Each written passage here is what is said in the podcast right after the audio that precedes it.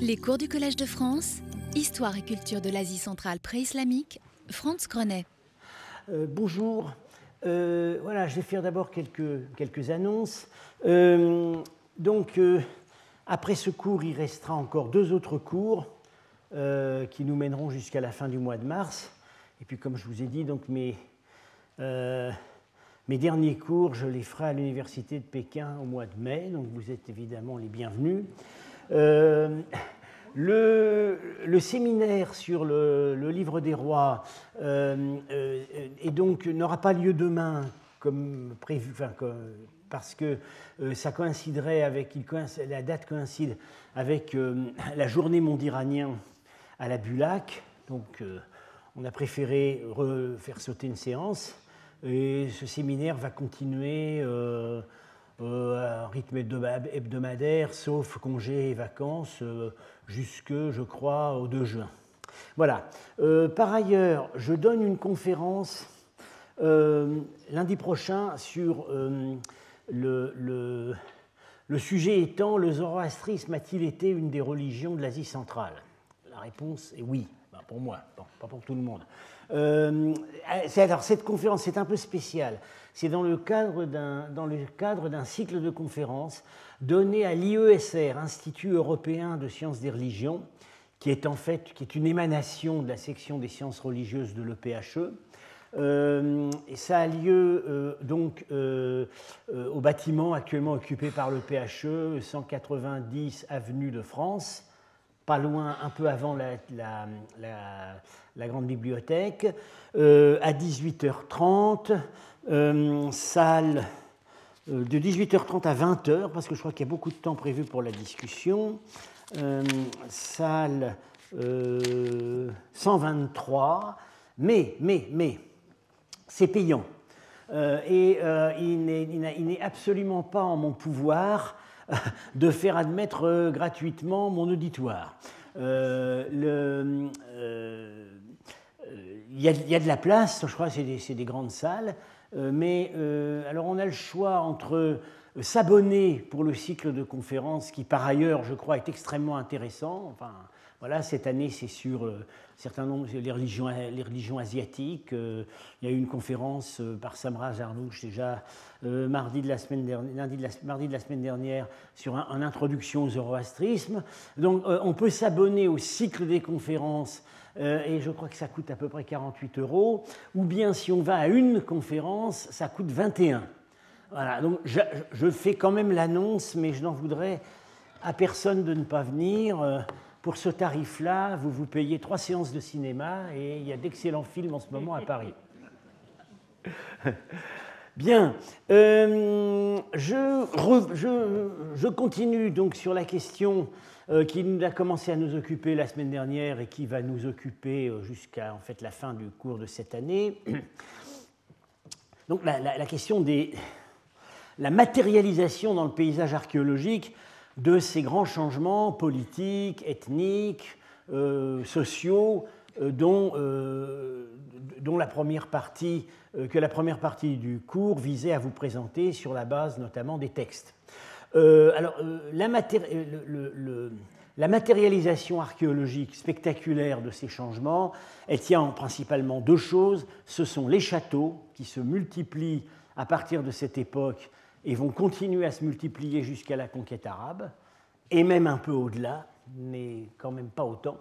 Et d'autre part, la réorganisation du réseau urbain autour d'un réseau de villes petites et moyennes, contrastant avec les grandes villes euh, léguées par l'Antiquité. Euh, en ce qui concerne donc les châteaux, j'ai donc euh, commencé à montrer comment l'ampleur du phénomène s'était d'abord imposée à Tolstov dans les paysages du Khwarezm, puisque il n'y avait pas besoin de fouiller. Les châteaux ils étaient là, et pour certains, ils sont toujours là. Euh, et euh, euh, j'expliquais aussi que l'inventaire global de ces sites est quand même très très avancé dans toutes les régions, sauf du côté afghan. Pratiquement, enfin on peut dire, on n'en trouvera plus. On a repéré on a repéré tous les châteaux qui avaient existé. Ça ne veut pas dire, loin de là, qu'ils ont tous été fouillés, et ça veut dire aussi que beaucoup ont été détruits hein, par l'agriculture par l'agriculture intensive dans les dernières décennies de l'époque soviétique. Bon, l'inventaire, l'inventaire est vraiment, on peut dire qu'il est fait, et que la tâche qui s'impose à nous maintenant, c'est l'affinement des chronologies. Et là, c'est vraiment, vraiment difficile, euh, parce qu'on euh, n'a pas les mêmes critères fins de datation qu'on a pour euh, le phénomène, disons, un peu plus tardif de la multiplication des châteaux en Occident au Xe, XIe siècle. Bon, là, d'abord, on a des chartes de fondation, on en a beaucoup, euh, enfin des chartes de fondation, disons, pas comme les monastères. On a des textes qui, avec des mentions d'apparition de châteaux.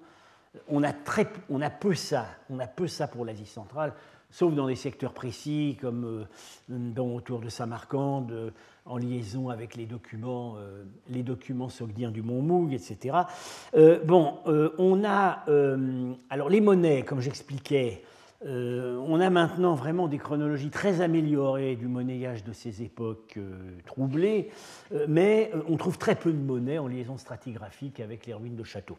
et alors enfin, bon, le fossile, le, critère, enfin le fossile directeur privilégié des archéologues quand il n'y a pas de monnaie et de texte pour la datation, c'est évidemment la céramique. mais là, alors là, la céramique, on en trouve. On en trouve. Bon, les, on en trouve même beaucoup en liaison avec les châteaux parce que euh, les, pentes extérieures des châteaux servaient de décharge. Euh, c'est pareil, c'est comme en Occident, euh, on trouve d'énormes quantités de poteries dans les latrines, les puits, les pentes des remparts. Bon. Mais, mais, pour cette période, comme j'ai eu l'occasion déjà de le dire, la, précision de nos chronologies céramiques n'est pas du tout au niveau de ce qu'elle est pour la période antique, ni, au niveau de ce qu'elle sera pour la période islamique. Euh, d'une manière générale, la céramique qui va du 2e au 5e siècle euh, est très peu innovante, très peu caractéristique, très peu innovante. Euh, et ce qui fait qu'on arrive à une situation paradoxale où la chronologie archéologique qu'on a pour ces châteaux, et même, et même dans une certaine mesure pour les, villes nouvelles qui apparaissent à cette époque, est plus lâche que celle qu'on a par la simple histoire politique. Euh, l'histoire politique, comme on l'a vu, elle est très saccadée. Il y, a une invasion à peu près tous les siècles. Il y a des, bouleversements. On arrive quand même à un certain degré, de précision. Et, pour la céramique, comme en général, on la date, euh, disons, à deux siècles près, ce n'est pas le même maillage. Euh, et ce contraste de, disons, de, maillage des filets est, particulièrement est préjudiciable, par exemple, sur certains sites comme Samarcande, euh, bon, je suis bien payé pour le savoir puisque j'y ai fouillé pendant longtemps, euh, Penjikent. Alors Penjikent, Penjikent du point de vue archéologique, on sera amené à en reparler, est extrêmement bien connu, la moitié de la ville est fouillée, euh, il manque plus que les clés sur les portes, on, a en plus, on a maintenant on a mis en évidence une chronologie relative vraiment fine, euh, qui va donc, en plus la ville n'a pas vécu très longtemps, euh, elle a vécu du 5e siècle au 8e siècle, bien, et euh, on constate que visiblement la ville a eu une, existence agitée, on voit que les remparts parfois sont détruits alors qu'ils n'avaient pas été construits depuis longtemps, on a des phénomènes de déprise urbaine, on voit qu'à certains moments ça a l'air d'être ça a l'air d'être un peu la catastrophe. Euh, euh, les, rues sont désertes, euh, il y a, bon, hein, les maisons sont abandonnées pour quelques. Bon. Et, et, donc, on a un rythme archéologique très saccadé, surtout 6e, 7e siècle, mais on ne sait pas à quoi raccrocher ces événements archéologiques qu'on saisit. au vu de ce que nous savons et que nous avons vu dans les cours précédents, on s'attendrait à trouver dans, la région de Samarcande et au-delà les traces violentes de trois invasions principales. Les Chionites vers 360, la première vague d'envahisseurs dont j'ai parlé, les Eftalides vers 480 qui arrivent du sud, les Turcs qui arrivent en 556. Et puis en plus, nous savons que euh, euh, siècle plus tard, en 640, il y a une catastrophe à Samarcande. Ça, nous le savons par les Chinois. Euh, la, population de la ville a été emmenée en captivité par un souverain turc qui avait fait un raid sur la ville. Alors, donc, il est bien probable que certaines traces de destruction ou de, ou de déprises urbaines qu'on relève à Penjikent et sur d'autres sites correspondent à l'un ou l'autre de ces épisodes. Mais on ne peut avoir aucune certitude. Euh, euh, on, saisit l'occupation eftalite, la Penjikent, parce qu'on a des casernes, je serai amené à en reparler. Pour le reste, euh, on a d'un côté, encore une fois, un récit politique assez bien nourri, assez dense, euh, surtout par les sources chinoises. D'un autre côté, on a un récit archéologique assez précis, mais on arrive très difficilement à faire coller les deux. Alors, euh, arrêtons nos regards sur un, premier épisode. Donc, voilà les suites. Quelle est la situation, encore une fois, du paysage archéologique au lendemain de la première invasion, l'invasion kionite de la deuxième moitié du IVe siècle, le premier épisode 1. Alors, regardons ce qui, se passe vers 400. 400, ça nous dit quelque chose du point de vue occidental, c'est autour du premier, du, sac, premier sac de Rome par Alaric. voilà, que se passe-t-il en Asie centrale? Alors, ce qu'on voit, c'est que euh, un peu partout, il semble que euh, les grandes villes héritées euh, de l'Antiquité se, contractent. Hein. Alors ça, j'ai déjà eu l'occasion de le dire. Bactre, disons, Kushan, Kushano-Sassanide éventuellement, faisait 400 hectares et quand en 630 le pèlerin chinois Xuanzang la visite, il dit la ville est très grande, il donne même des dimensions qui correspondent à celles qu'ont trouvées les archéologues, euh, mais à l'intérieur, les remparts sont largement vides. Voilà ce qu'il dit. Euh, Samarcande, là on le sait précisément, 220 hectares la ville antique dès la fondation. Euh, au 5e, 6e siècle, on reconstruit un rempart dans la partie nord, il y a plus que 60 hectares. Après, il y a une extension. Bon. Euh, donc ce rempart en entérine a posteriori la régression urbaine qui très probablement euh, avait commencé bien avant. Bien. Euh, Merve, aussi, qui est une ville, la Merve antique est une ville énorme, euh, L'intérieur des remparts n'a pas été fouillé très densément, mais enfin, on a l'impression aussi que euh, euh, c'était largement inoccupé. De grands, secteurs étaient inoccupés au moment de la conquête arabe. Alors, ce qu'on voit aussi, nous avions vu la première année du cours, il y a trois ans, que l'époque Kushan se caractérisait par un, aussi un, toujours des grandes villes héritées de la période grecque, mais aussi des nouvelles fondations de villes, de villes moyennes, un réseau très solide de villes qui font à peu près 15 hectares, 20 hectares, bien. Euh, on avait vu plusieurs cas. Euh, bon, comme Pirtepe, c'est un cas spécial, c'est une ville de garnison, mais elle est tombée dans la rivière à un certain moment, donc son existence a été brutalement interrompue. On avait vu, euh, on avait vu d'Alverzine Tepe, on avait vu euh, d'Ilbergine, que voilà, près de Bactre, on avait vu un peu Termèse, et on avait vu Toprak Kala au Choresme. Alors, qu'est-ce qui se passe dans ces villes moyennes?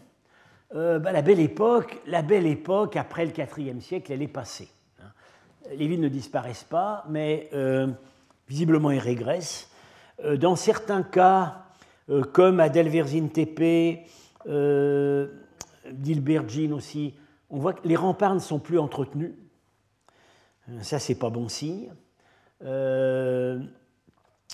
et parfois, au contraire, la fonction, il ne reste plus que des remparts. Voilà, la fonction urbaine semble s'évanouir quelque peu, mais la ville subsiste comme fort. C'est ce qui se passe à Toprakkala, où il y a toujours une garnison, il y a une garnison dans le palais, les partis militaires restent entretenus, mais euh, on ne voit pas très bien ce qui continue à subsister, à part la garnison.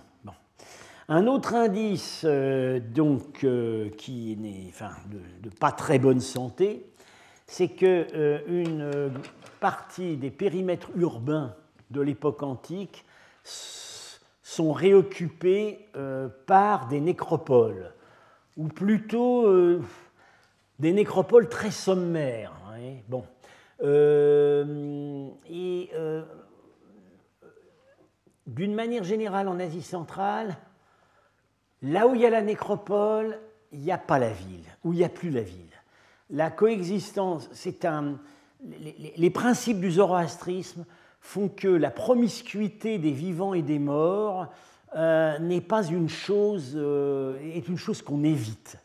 Donc on voit quand un secteur est réoccupé en nécropole, on peut penser qu'il n'est plus habité.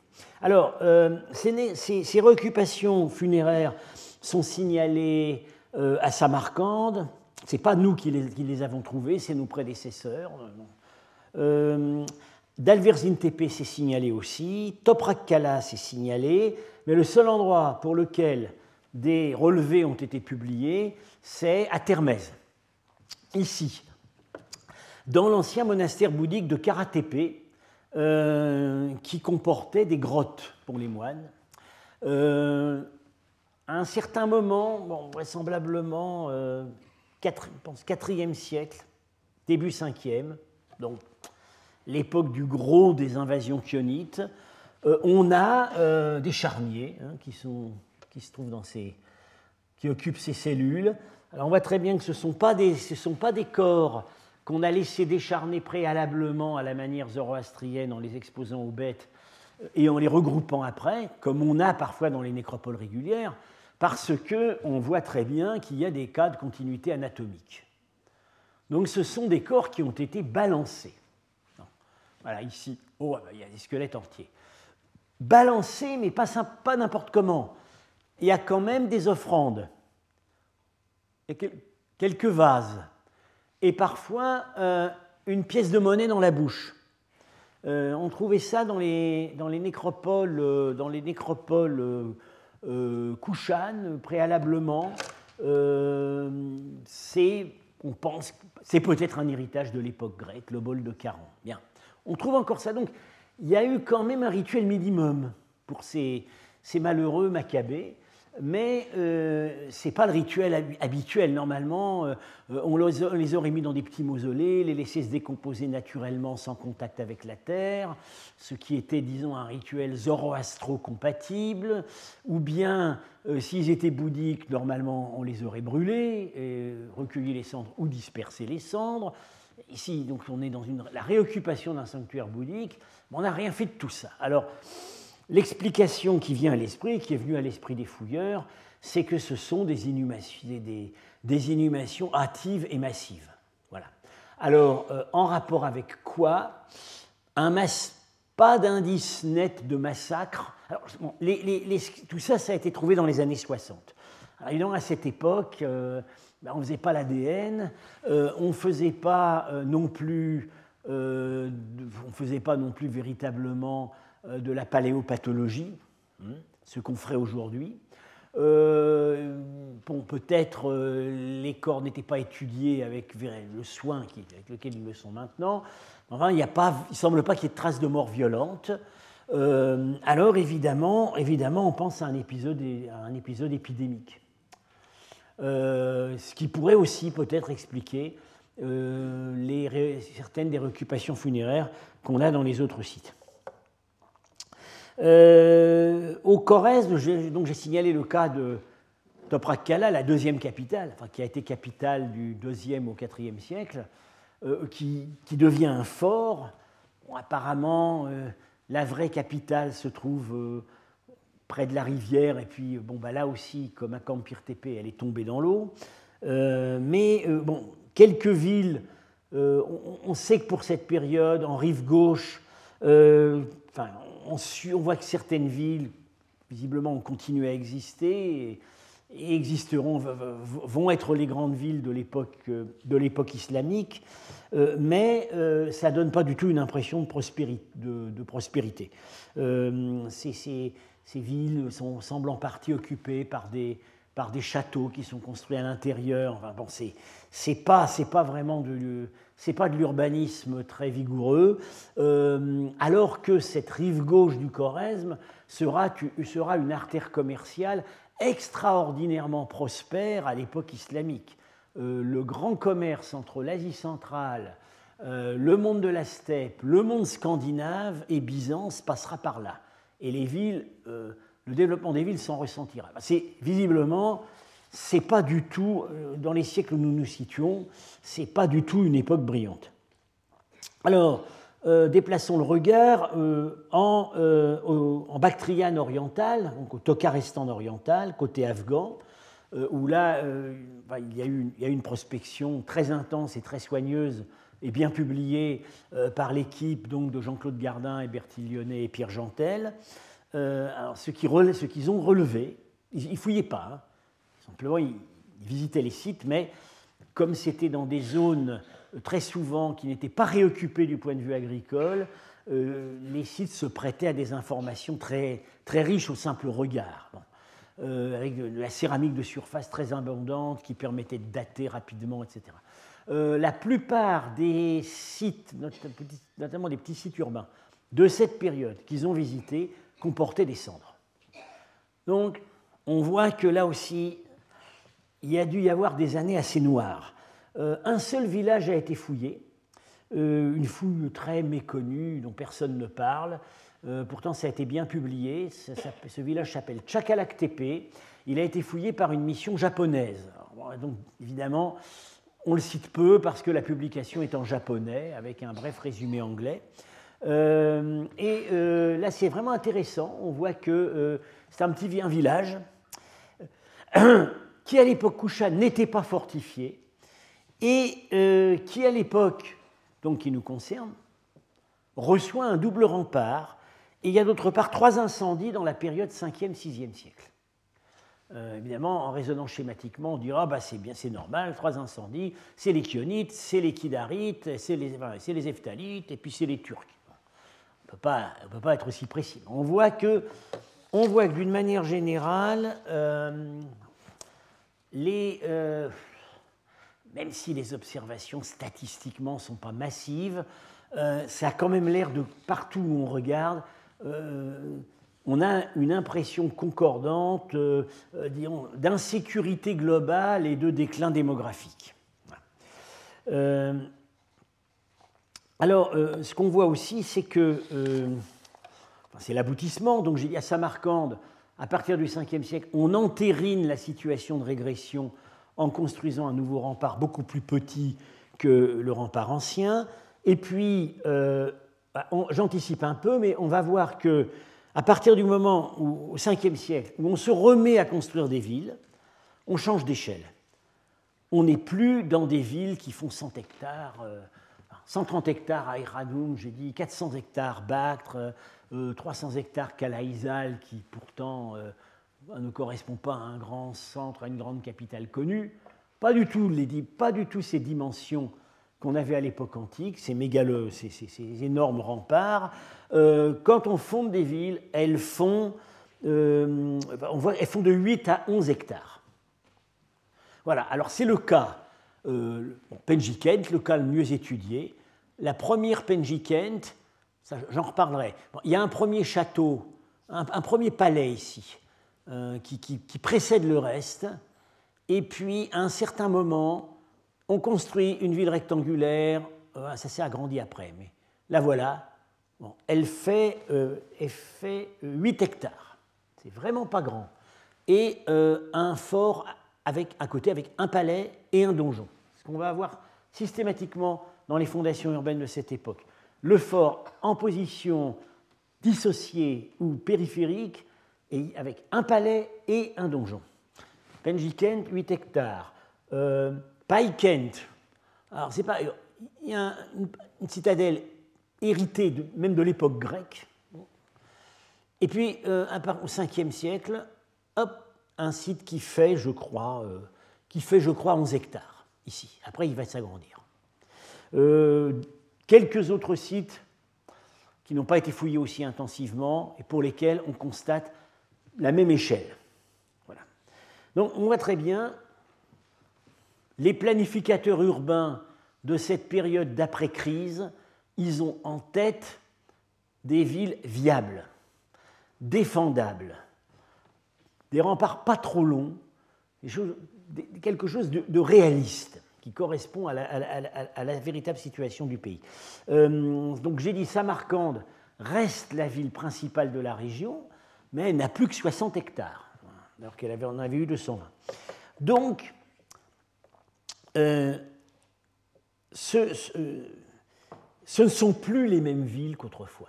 Ces, villes du haut Moyen Âge centra-asiatique ne, remplissent plus les fonctions qu'avaient remplies les, les, villes de l'époque antique. ces villes de l'époque antique, on, les avait surtout vues euh, la première il y a trois ans avec les exemples, les exemples de Nisa, de euh, plus tard bon, Kala ou Khorezm, Toprak Kala, qui est pourtant plus petit, mais enfin, elles ont en commun plusieurs choses c'est que une grande partie de l'espace était vouée à des fonctions d'administration et je dirais de parade. Ces villes, c'est très net pour Nissa, c'est très net pour Aïkhanoum, c'est très net pour Kala ou Khorezm, ce sont des décors plantés par le pouvoir pour impressionner. Et d'autre part, ces villes, en dehors des temples, des palais. Elles sont très peu construites. Euh, alors, pourquoi, avoir, donné, avoir fait des enceintes aussi immenses pour des villes euh, qui, ne les remplissaient pas? Euh, Alors, était-ce un pari sur l'avenir? Ça allait se remplir de toute façon. Peut-être. Mais on peut penser à une autre explication. on y a pensé notamment pour Samarcande ces villes étaient, en grande partie des enceintes refuges. Euh, c'est là où, en période d'insécurité, euh, les populations agricoles des alentours allaient pouvoir se réfugier et, se réfugier avec leurs troupeaux. C'est très vraisemblablement une des grandes fonctions euh, de ces villes antiques de l'Asie centrale. Alors, donc, la question se pose à partir du moment euh, euh, oui, alors, là, j'avais oublié de vous signaler, à propos d'Ilbergine, ville assez importante quand même pour l'époque antique, avec notamment assez grand, genre 60 hectares, et un faubourg vraiment bien peuplé avec des monuments somptueux, euh, qu'est-ce qui reste d'Ilbergine à partir du IVe siècle? Une garnison sur l'ancienne citadelle, d'ailleurs mal entretenue, et un temple, euh, et un temple qui va subsister jusque très tard, au, début du 7e siècle probablement. Il n'y a plus personne dans la ville, même plus de garnison, mais il y a toujours le temple qui, avait toujours eu son propre rempart. C'est-à-dire que là, on a, un cas. Euh, euh, nos collègues soviétiques avaient tout, de suite dit ah ben voilà, ben c'est Moscou après l'invasion mongole. Voilà, il n'y a plus de villes, mais les lieux de culte subsistent comme lieux de pèlerinage. Et c'est vraisemblablement ce qui s'est passé à, Dilbergine et également à Dalverzine Tepe. On voit maintenant que euh, des deux monastères bouddhiques euh, a dû euh, survivre à la ville. voilà, ça c'est une modalité de, cette régression urbaine.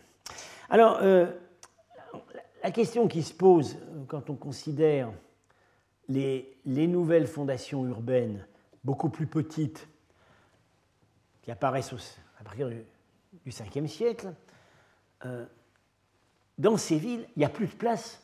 Il n'y a plus de place pour les troupeaux. Il n'y a plus de place non plus pour des réfugiés. Où est-ce que vous allez les mettre? Euh, Oui, alors des réfugiés, il y en a eu à Penjikent, mais attention, c'est ce qu'on pourrait appeler l'immigration choisie. C'est-à-dire qu'en en 712, quand Samarcande est tombé entre les mains des Arabes, on a abattu euh, un ancien rempart intérieur qui ne servait plus à rien pour construire un nouveau quartier aristocratique, avec les réfugiés, riches de Samarcande. Cela, on en voulait bien.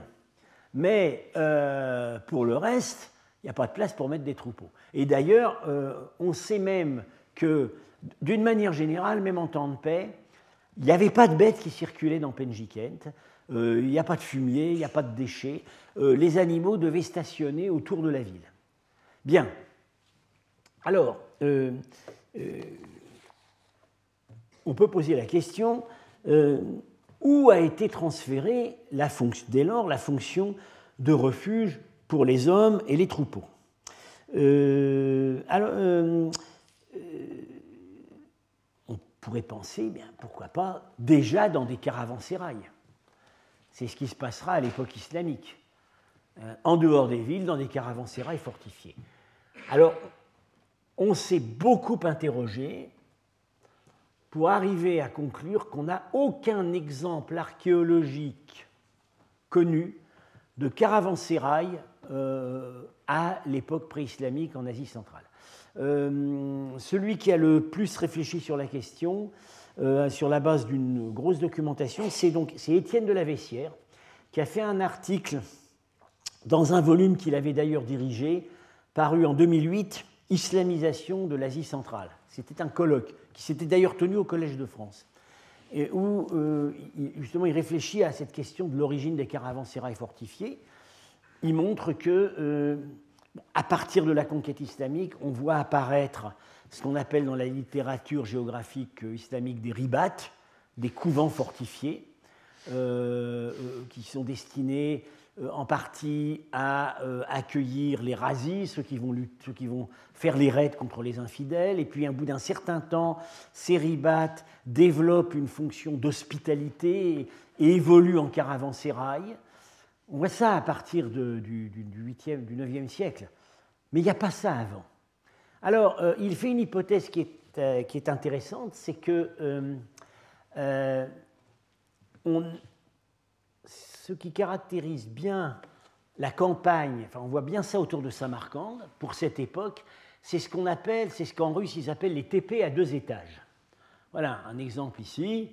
Vous avez un donjon, un petit château, euh, et puis euh, un petit établissement qui est un village groupé autour du donjon, comportant de grands espaces non, non, occupés on en voit plusieurs là. Euh, et euh, l'idée qu'il propose, c'est que euh, ces, sites auraient pu servir à ce qu'il appelle l'hospitalité aristocratique.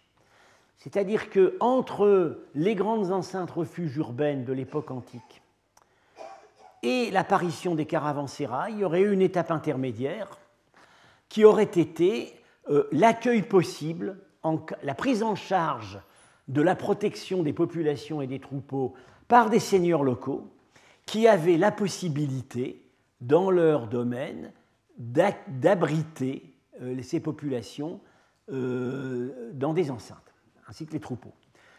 On n'a aucun texte qui nous parle de ça. C'est un raisonnement purement archéologique, mais qui est, qui est, assez, qui est assez séduisant. Alors, ces, ces, multiples sites à deux étages, enfin, c'est une situation un peu paradoxale. Quand on se promène autour de Samarcande aujourd'hui, même en, même en considérant que beaucoup de sites ont été rasés, détruits euh, sous les labours, on les voit partout. partout. le TP, ce qu'on appelle le TP sogdien à deux étages, donc donjon et villages au pied avec zones non, construites, on les voit absolument partout. Mais dans les publications, on les voit très peu. Parce que ce que les archéologues ont fouillé, c'est les donjons. C'est là où on pouvait attendre évidemment le matériel le plus intéressant, éventuellement des peintures. Hein, voilà. On a fouillé les donjons, on n'a pas fouillé autour. Donc souvent, on, voit dans les publications, ils ont publié les donjons, très bien, mais on, ne comprend pas en regardant les plans, on le comprend en lisant les textes, qu'autour, il y avait très souvent une enceinte voilà, pouvant servir de refuge aux populations avoisinantes. Et en fait, pour euh, trouver une planche un peu représentative, j'ai dû aller chercher dans euh, une série, des, publications, euh, les publications de la série Archéologia SSSR, archéologie de l'URSS, qui a commencé dans les années, une collection qui a commencé dans les années 80, qui s'est poursuivie après la chute de l'URSS alors ils ont été embêtés pour trouver un titre parce qu'ils ne pouvaient plus appeler ça archéologie de l'URSS, mais on n'allait pas non plus appeler ça archéologie de la Russie, puisqu'il euh, y avait des, volumes consacrés aux anciennes républiques d'Asie centrale. Alors, plutôt que de mettre archéologie de l'ex-URSS, qui aurait été un petit peu, euh, un petit peu euh, comment dirais-je, mortificateur, ils ont appelé ça archéologie tout court. Voilà, c'est la série qui s'appelle maintenant archéologie. Et ce qui est très intéressant dans cette série, c'est que ces, albums, ces ouvrages n'ont pas de prétention à être des albums d'art. Ça donne le matériel archéologique pour chaque région, chaque période, rangé avec étudié chronologiquement, inventaire, c'est extrêmement ennuyeux à lire, mais c'est vraiment là où on trouve l'information, ce qu'on a trouvé, la dimension des sites, etc., et des planches où tout ça se trouve en rang euh, voilà, euh, tous les plans qu'ils pouvaient avoir sous la main, et ça j'en ai pris donc une seule page, de sites fortifiés de la région de Samarcande, hop, on balance tout ça sur une planche. Et puis alors il y a parfois aussi planches de matériel artistique représentatif. Mais alors c'est pas, c'est des toutes petites photos, pas bien tirées, mais bon, ça permet de, euh, en feuilletant, de d'avoir tout de suite l'idée euh, du faciès culturel euh, de, telle ou telle zone à telle ou telle période. C'est là où j'ai trouvé ces plans de petits sites à deux étages qui, selon l'hypothèse d'Étienne de la Vessière, auraient été, auraient, auraient rempli la fonction de site d'accueil, de site de refuge pendant cette période. Alors, on va en venir maintenant euh, à, la question du. Euh, question qui a beaucoup occupé les esprits de, des archéologues soviétiques. Euh, le, contexte social qui a sous-tendu, ou du moins accompagné, ce phénomène de généralisation des châteaux. Alors évidemment, pour ça, ils avaient un mot dans le vocabulaire marxiste qu'ils ont utilisé, qu'ils utilisent encore, c'est la féodalisation. Euh, cette période, donc au 3e, 4e siècle, on passerait de la période esclavagiste,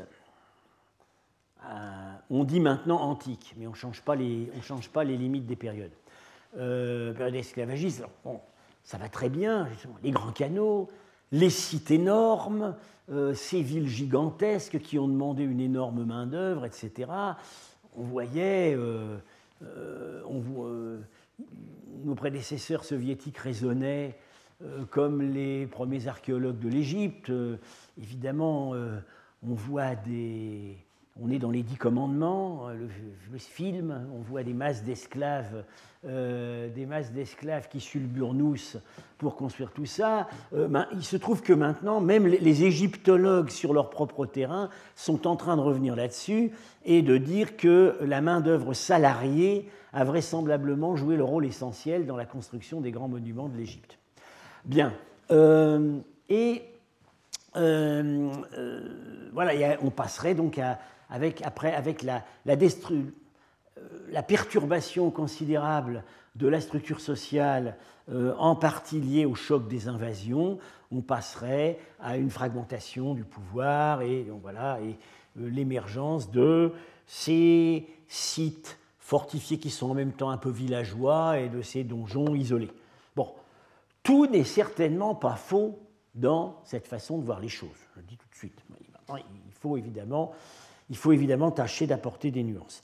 Euh, c'est donc ce premier qui a formulé l'idée de la crise de la société esclavagiste au IVe siècle, c'est comme toujours Tolstov, hein, euh, et euh, il considère que ça a été le moteur essentiel de la réorganisation de l'habitat, plutôt de l'habitat fortifié, plutôt qu'un autre, autre modèle explicatif qu'on peut être tenté d'invoquer, qui est une évolution technique, technologique euh, de, des techniques militaires, des techniques de siège, etc. Euh, pour lui, cette évolution militaire est difficile à démontrer. Euh, certains archéologues ne sont pas du même avis que lui maintenant. Alors, il, il attire l'attention sur un phénomène intéressant, c'est au Choresme la réorganisation du système des, lieux de, euh, des, ensembles fortifiés par rapport au système des canaux. Euh, ah voilà, j'emprunte, c'est dommage, on a un peu trop de lumière là. Euh, j'emprunte cette carte synthétique au, dernier au dernier grand ouvrage de Tolstov, Les anciens deltas de l'Oxus et du Yaxart, paru en 61. bon, c'est dans le détail, c'est très très dépassé, mais euh, il se trouve que pour avoir les cartes d'ensemble euh, euh, diachroniques de la région, ça reste le recours indispensable. Alors, je vous dis très schématiquement, l'Antiquité, c'est en rouge, le nomade, c'est en brun, et le Haut Moyen Âge, c'est en vert. Et alors, les petits carrés là avec des petites tours, ça indique les châteaux les, les, petites villes fortifiées. Et on voit tout de suite un changement dans la localisation de ces systèmes fortifiés. À l'époque antique, en rouge, euh, les châteaux, on les voit surtout en périphérie. Ils sont en périphérie des, déserts. Ils sont sur la queue des canaux. Et on voit ça très bien. On voit, on voit ça à l'échelle globale du Choresme. Ici, vous avez une espèce de bouclier de site qui monte la garde contre le désert du euh, Kizilkoum qui est à l'est et au nord. Voilà un zoom sur cette zone particulièrement bien étudiée par l'équipe de Tolstov. Tac, tac, tac, tac, tac, tac, tac, tac. Vous voyez cette couronne de sites fortifiés autour du Choresme. Donc là, on a une politique de défense qui paraît gérer au niveau étatique. Il y a une, pensée globale de la défense du pays par rapport à la menace nomade potentielle. Mais, et alors, qu'est-ce qui se passe euh, Malheureusement, là, c'est un peu hors champ, mais euh, on a encore, une, voit très bien une ligne de château encore ici. Qu'est-ce qui se passe au Moyen Âge quand, euh, indiqué par la couleur verte, ces sites fortifiés, on les voit, en amont, là, là, là, là, là, là, plutôt. Bon, le phénomène n'est pas, le changement n'est pas total, mais les châteaux, on les repère à l'origine, aux embranchements des canaux, sur la tête des canaux ou aux endroits où les canaux se divisent. Ça indiquerait, selon Tolstov, et c'est quand même une idée vraiment très intéressante, un changement de la fonction sociale de ces châteaux. À l'époque antique, comme je l'ai dit, on a une gestion centralisée euh, à l'échelle du pays de la mise en défense globale euh, des terres irriguées du Corrèze. À l'époque, à partir du 5e siècle, 6e, 7e, euh, on a une, appropriation, une fragmentation de l'appropriation des ressources. C'est-à-dire que les gens se mettent à construire, ceux qui construisent les châteaux, ce ne sont plus les rois du Choresme ou leurs représentants, ce sont les seigneurs maîtres des canaux. Et chacun veut mettre son château à l'endroit où le canot démarre, parce que c'est la, source de leur pouvoir.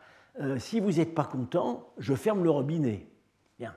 Et euh, ça pourrait tout à fait expliquer cette migration des sites fortifiés euh, à l'amont des systèmes de canaux. nous observons autour de Samarcande, avec Claude Rapin, nous avons observé le même phénomène. De, enfin, je vous montrerai des images à une autre occasion d'apparition de, ces châteaux aux embranchements des principaux canaux.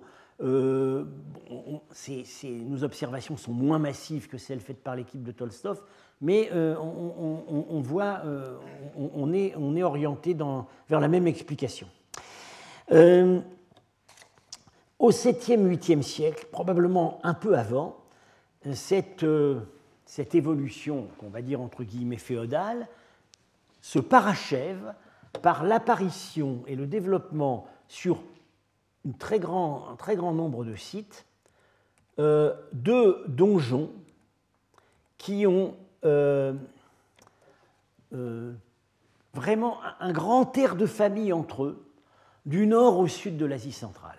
Et c'est ce que, le terme technique employé par nos collègues archéologues pour ce type de donjon, c'est kiosk. Kiosk, c'est le mot, c'est un mot passé en russe qui vient du turc kiosque. Euh, et en fait, d'où vient ce mot On peut dire c'est véritablement comme ça que ça s'appelait à l'époque. C'est le mot, euh, c'est le vieux mot persan, kushk, qui vient de kaojda, euh, tour. Kushk est un mot iranien bien attesté en Pélévi et aussi, je crois, en persan, qui désigne un petit ensemble, un petit, voilà, un petit château compact juché sur une hauteur. Alors, le, sens ensuite a évolué parce que euh, ce qui s'est imposé, c'est la notion du pavillon pseudo-militaire dans le jardin de plaisance. Et ça finit par le kiosque à musiciens des squares euh, chez nous. Mais euh, au départ, c'est ça.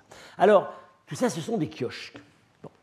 Voilà, donc, vous les dessins de Tolstov faits à l'époque où tout ce paysage était complètement intact, voilà les châteaux isolés, voilà les demeures rurales avec donjons, partout, hein, plans sommaires et, euh, dessins, vues cavalières.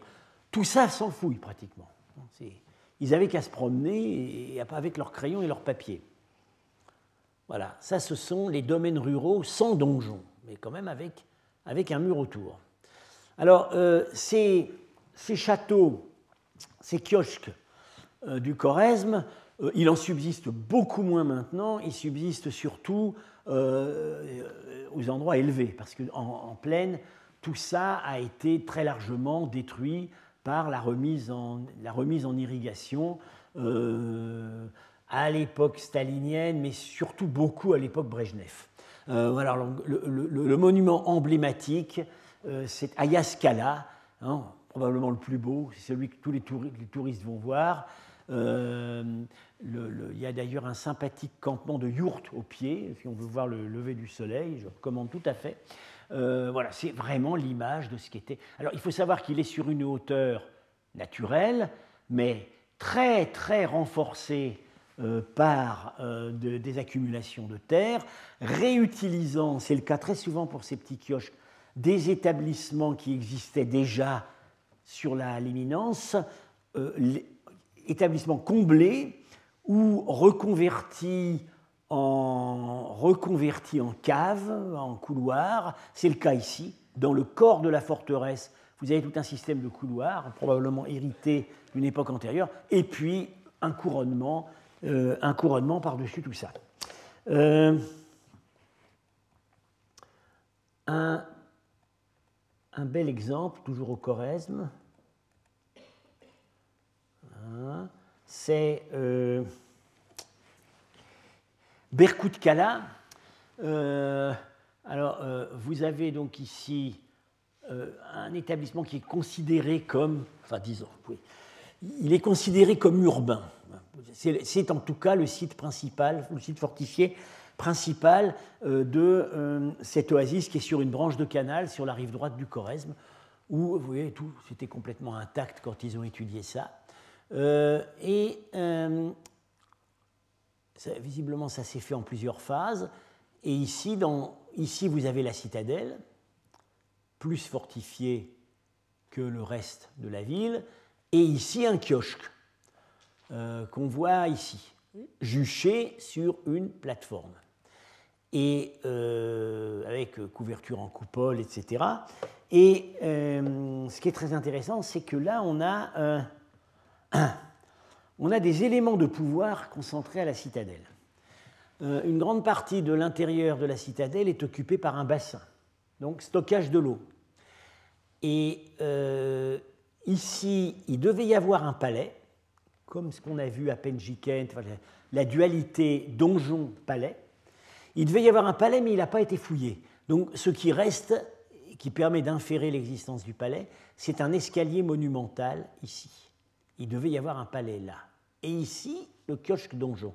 Et dans un angle, une grande pièce très profonde, au mur complètement aveugle. Alors là, il y a une petite anecdote intéressante, c'est que quand ça a d'abord été étudié par la mission Tolstov, on a à quoi a-t-on identifié cette pièce aveugle très profonde dans l'angle du donjon? À des oubliettes. Parce qu'évidemment, dans le schéma, euh, féodal, il ne pouvait y avoir que des oubliettes dans un château. Euh, et c'est réinterprété maintenant comme une réserve à grains. Euh, ce qui est amusant, c'est qu'on a exactement la même mutation intellectuelle dans l'interprétation de nos, bons vieux châteaux français. Euh, il, y a, euh, il, y a, 30 ans, disons, il y a longtemps, les, guides de beaucoup de châteaux vous montraient les oubliettes.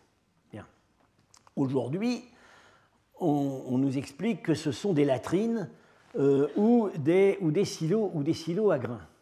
Euh, il y avait le cas euh, qui m'avait été raconté par quelqu'un qui a beaucoup fait pour la popularisation de l'archéologie en France, qui était, qui était Henri Polédou, quelqu'un qui, enfin, un, un, homme extraordinaire qui avait, il avait fait une série d'émissions à la télévision dans les années hein, fin des, fin des années 60, Château fantastique, dont il a tiré aussi une série de livres. C'était, ça n'a jamais été refait, c'était absolument remarquable.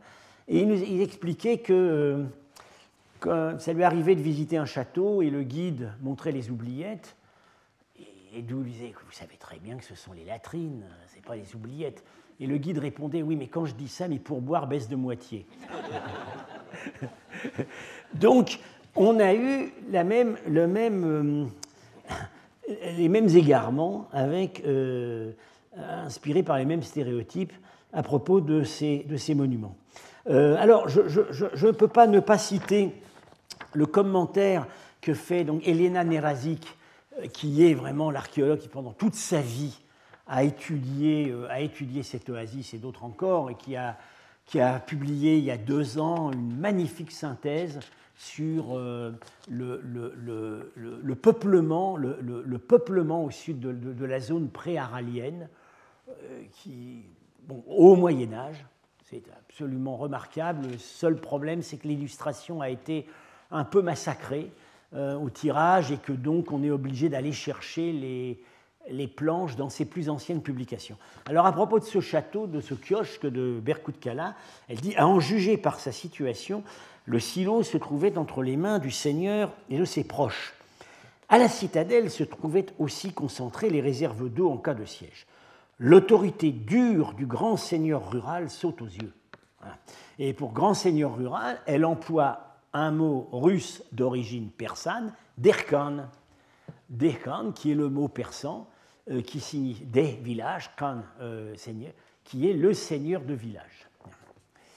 Euh, alors, cette multiplication donc, des châteaux et des donjons a été relevée dans, partout en Asie centrale. Alors euh, là, ça reste bien conservé, en fait actuellement peut-être mieux qu'au Choresme, en,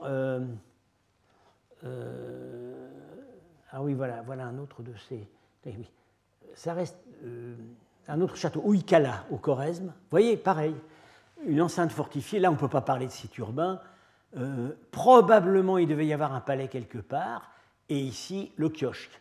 Et quelque chose dont je vais, je vais être amené à parler aujourd'hui ou la prochaine fois, c'est le caractère extrêmement ostentatoire de cette architecture militaire. ils ont voulu que ça fasse joli et surtout que ça fasse impressionnant. Et donc, on a ce qu'on appelle les, murs animés par des gaufrures. Ces, ces espèces de ces saillants hein, qui militairement ne servent à rien. Hein.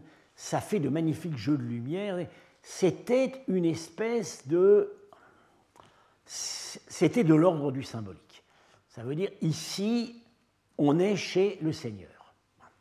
Euh, alors, euh, ça a été, euh, on, en a, on, a, beaucoup de ces châteaux qui subsistent autour de Merve, dans l'Asie de Merve, où là, alors certains remontent à l'époque que j'ai indiquée. Tous ces monuments, comme je l'ai dit, sont extrêmement, très très difficiles à dater. Enfin, entre, le 5e siècle et le 8e siècle, on est souvent très démunis pour proposer des dates. Mais euh, ce qui est intéressant euh, à, Merve, c'est qu'ils ont été systématiquement inventoriés et publiés euh, par la mission anglaise qui a travaillé dans les années 80 euh, dirigé par Georgina Herrmann. Euh, voilà, Monuments of Mer, Scans, Archives or Photographs on Plans. Ils ont, ils ont repris toute la documentation photographique énorme, donc y, compris pour des monuments maintenant disparus euh, de l'époque soviétique, et ils ont, il y en a des pages et des pages et des pages. Et chaque château fait l'objet d'une photo, d'un plan quand il existe, d'une petite fiche signalétique, d'éléments de datation quand on les a c'est du matériau brut extraordinaire pour l'étude. Alors, vous voyez euh, quelque chose sur lequel je vais être amené à revenir, la sophistication de ces architectures. Hmm. ces, euh, ces, voûtes, euh, ces voûtes paraboliques dites en tranches inclinées, en briques crues, qui tiennent encore aujourd'hui. la, ces, corridors extrêmement hauts avec des, des, coupoles, coupoles sur, trompe, c'est pas de l'architecture empirique, ça. il y a des architectes derrière ça qui savaient calculer les poussées. Bien.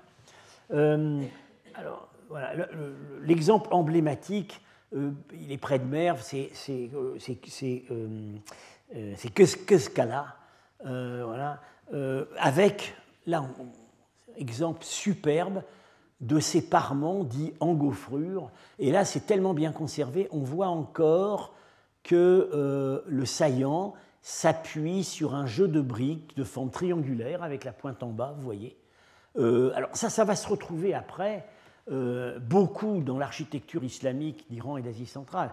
Mais les prémices, les prémices, ce sont ces châteaux très ostentatoire qui euh, se multiplie euh, à ces époques. Euh, d'autres exemples, alors ce sont des exemples un peu exceptionnels, les deux exemples que je vais montrer maintenant, parce que ce sont en fait des, châteaux, royaux. Ce était la résidence hors les murs du, du, roi de Boukhara, et Kafir Kala était la résidence sur les murs du roi de Samarcande. Alors, en, haut, c'est Kafir Kala. En, en bas, c'est Valarcha, euh, une restitution, mais euh, fidèle. Euh, c'est un site qu'on visite encore, en lisière nord-ouest de l'oasis de Boukhara, remontant probablement, peut-être 6e siècle, avec un palais en contrebas et un donjon avec cette extraordinaire architecture à gaufrure. Vous voyez là encore un socle très puissant qui probablement recouvre un établissement plus ancien. Euh, bon, euh, une pente qui ici est montrée comme parmentée, elle n'était peut-être pas, euh, et une, entre, ces, entre ces saillants, ces demi-colonnes, des trompes. on ne voit pas très bien comment ça pouvait contribuer à la solidité structurelle de l'ensemble. C'est très vraisemblablement surtout du spectaculaire. Et un site, euh, donc près de Samarcande, un site qui apparaît un peu comme le jumeau de Valarcha, euh, mais moins bien conservé, euh, Kafir Kala, avec ici la citadelle, un fossé, une, petite ville. voilà, on voit encore, on voit encore avec un effort ici les gaufres. Vous voyez les gaufrures? Le même type de décor très ostentatoire. Alors, euh, Kafirkala euh, est maintenant, ces deux sites, Valarcha et Kafirkala, ont fourni du, matériel euh, qui montre vraiment leur fonction royale. Enfin, ce n'est pas ce qu'on trouve dans tout venant des châteaux. Valarcha, d'extraordinaires peintures murales, ce sont d'ailleurs les premières peintures murales sogdiennes retrouvées par l'archéologie, puisque c'est dès dès l'immédiate avant-guerre par le grand archéologue Shishkin, et ça avait été très très bien publié pour l'époque. Euh, et euh, euh, je vous mets dans la confidence, peut-être, enfin, nous espérons dans deux ans avoir une exposition au Louvre sur l'archéologie de l'Ouzbékistan où nous ferons venir des peintures de Valarcha. Nous espérons. Et Kafir on n'y a pas encore, on n'y a pas retrouvé de peinture. Peut-être c'était dans un palais qui était ailleurs, mais ce qu'on y, y, a retrouvé ces dernières années, ce sont euh, des bulles, des, sceaux, euh, des scellements d'archives. Une quantité énorme euh, de, sceaux, parfois ramenés visiblement de Bactriane, probablement à l'occasion de l'unification par les Kidarites. J'en ai montré un d'ailleurs il, y a deux ou trois séances, le sceau du roi, du roi Kidarite de Saint-Marcande au 5e siècle. Il vient de là. Enfin, le, message a été envoyé de là et le sceau a été retrouvé en Inde. Mais euh, ça venait de là. Euh, malheureusement, on n'a pas retrouvé, on probablement ne retrouvera pas, les documents que scellaient euh, ces sceaux. Probablement ont-ils été volontairement brûlés au moment de la conquête arabe pour éviter que ça, ne tombe entre les mains de l'envahisseur. C'est l'hypothèse des fouilleurs. Vous voyez donc les exemples les plus euh, les plus distingués de ces châteaux-donjons qui se multiplient. Et bon, la prochaine fois, je vous parlerai d'autres régions où c'est étudié, mais il faut bien savoir que euh, c'est un phénomène qui se généralise et qui s'uniformise.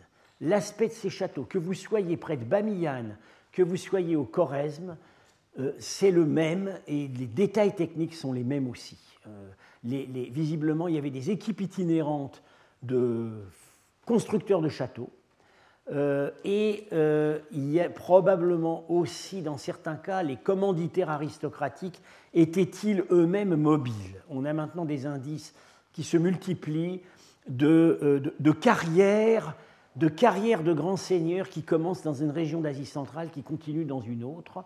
donc ces, ces gens-là, chassés de leur possession native, avait euh, visiblement une grande capacité à retrouver un emploi très vite. Euh, on en parlera la prochaine fois. Je vous remercie. Retrouvez tous les contenus du Collège de France sur www.colège-2-france.fr.